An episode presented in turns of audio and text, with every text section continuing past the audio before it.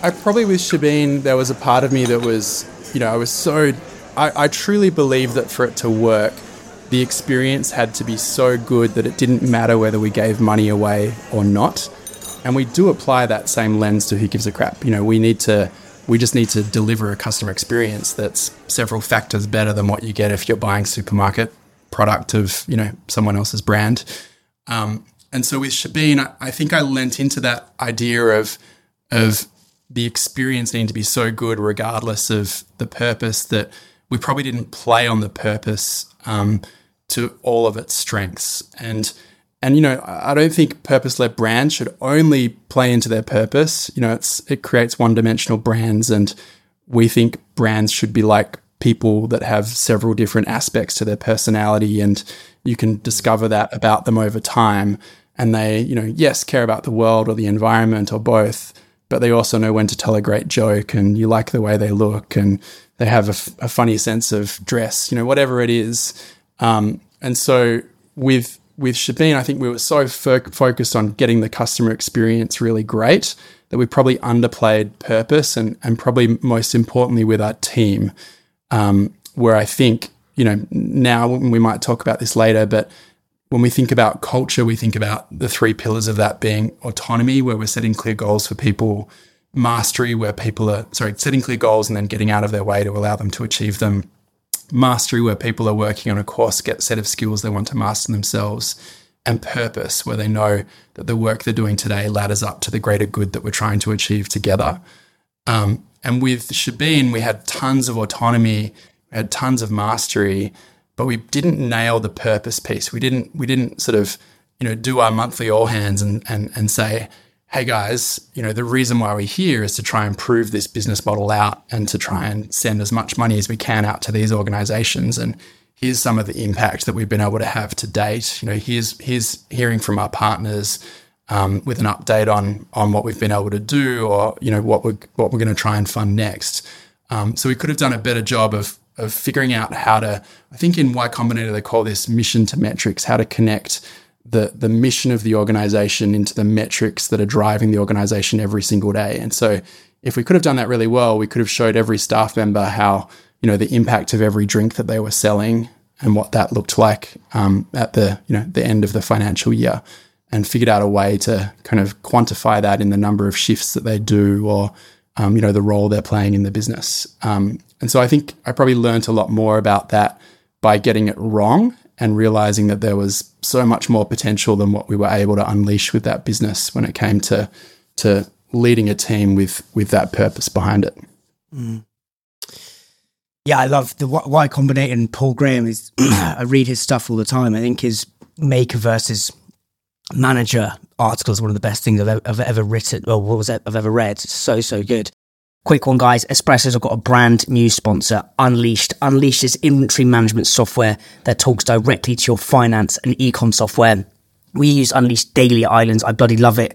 We've cut our admin time in half, saving approximately 30k a year. Why use it? Save money, save headaches, save stress. Get granular clarity on your margins. Know where your stock is. Don't miss availability. Look, your favorite brands literally use Unleashed as their backbone Candy Kittens, Tiny Rebel, Trip, all use it religiously. Look, there's a link in the show notes. Please feel free to book in a call with Josh and his wonderful sales team at Unleashed. They're amazing, even nothing comes of it. And even better news, you'll get your first month free if you reference Hungry. Thank you.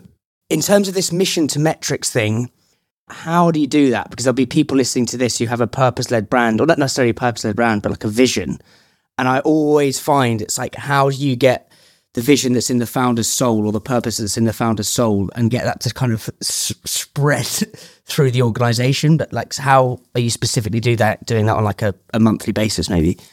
Yeah so what what we do at who gives a crap is um and the, the or again we didn't get this right first time around it took a few years of sort of to figure it all out. But um as the team got bigger you know when the team's small that purpose is sort of implicit and ingrained. You know, it's part of the story of who you all are. Um, as the team gets bigger, you have to find ways to make it explicit to get to create the space for people to rally around it.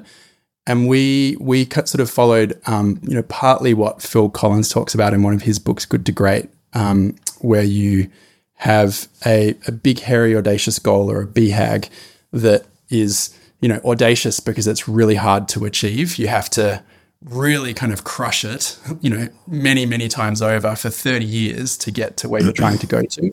And so for us, um, we realized a few years in that we needed to to have that BHAG to anchor people around it. And so for us, that's making sure everyone in the world has access to clean water and a toilet by 2050. So we've got um, you know 27 years to to try and close the gap on the many billions of people that don't have access to sanitation today. And that's the goal that everyone in our team kind of really rallies around. But that's hard to quantify in terms of, you know, how is me helping this customer with this order laddering up to that BHAG?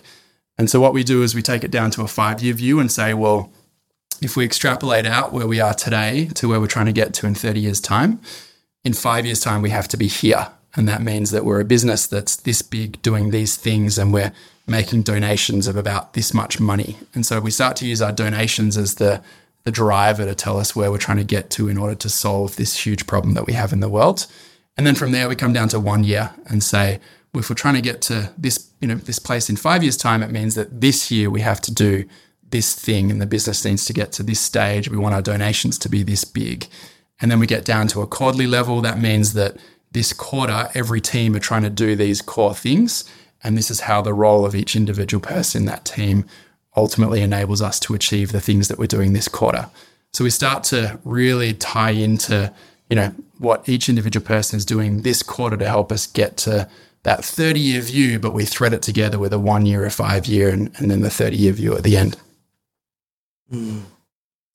Yeah, it's, it's always, I always there's like the principal agent problem, which is the bigger you get, the further away the employees are from from the principal, i.e., you. Like it's always the hardest thing of how do you get them to to buy into the into the the mission and the culture and what you've said there about this Zoom, like taking the 27 year project almost or mission and, and boiling it down. I think there's real value in that for people listening. What uh, I know we before we hit record, we talked about like your childhood. You were born in uh, born in the UK, uh, and then moved to Oz when you were like four years old. I'd love to know when was the first time you you realised in your like maybe from like five to sixteen or twenty that you realize like okay my I'm I am philanthropic or my, or my why is to do a bigger to do something bigger for the world. When did that first begin to bubble in you? Um, I think it. I think it for me. It was actually relatively late. So the thing that I, the thing that was always intrinsic in me was the entrepreneurial nature. You know, I was that kid that put flyers in everyone's mailbox to try and like pet sit their animals for them when they were away. Um, I, you know, made made stuff and sold it to kids at school and um, was kind of always trying to figure out like um, you know what that entrepreneurial nature looks like but but through that journey the idea of kind of taking something that I'd made and I knew how much it cost and selling it to someone for more money than what it cost me that felt a bit kind of icky and gross and I could never quite figure out why and I think when I was growing up you know business people weren't painted well. Entrepreneurs weren't painted well. Thank you so, so much for listening. It honestly means the world to me. I hope you enjoyed your morning coffee and go and have an amazing day. Let's be having ya. If you want the full episode, it will be in the show notes. A link will be in the show notes, the full episode. Thank you so much. Please say friends as well. It means the world to me.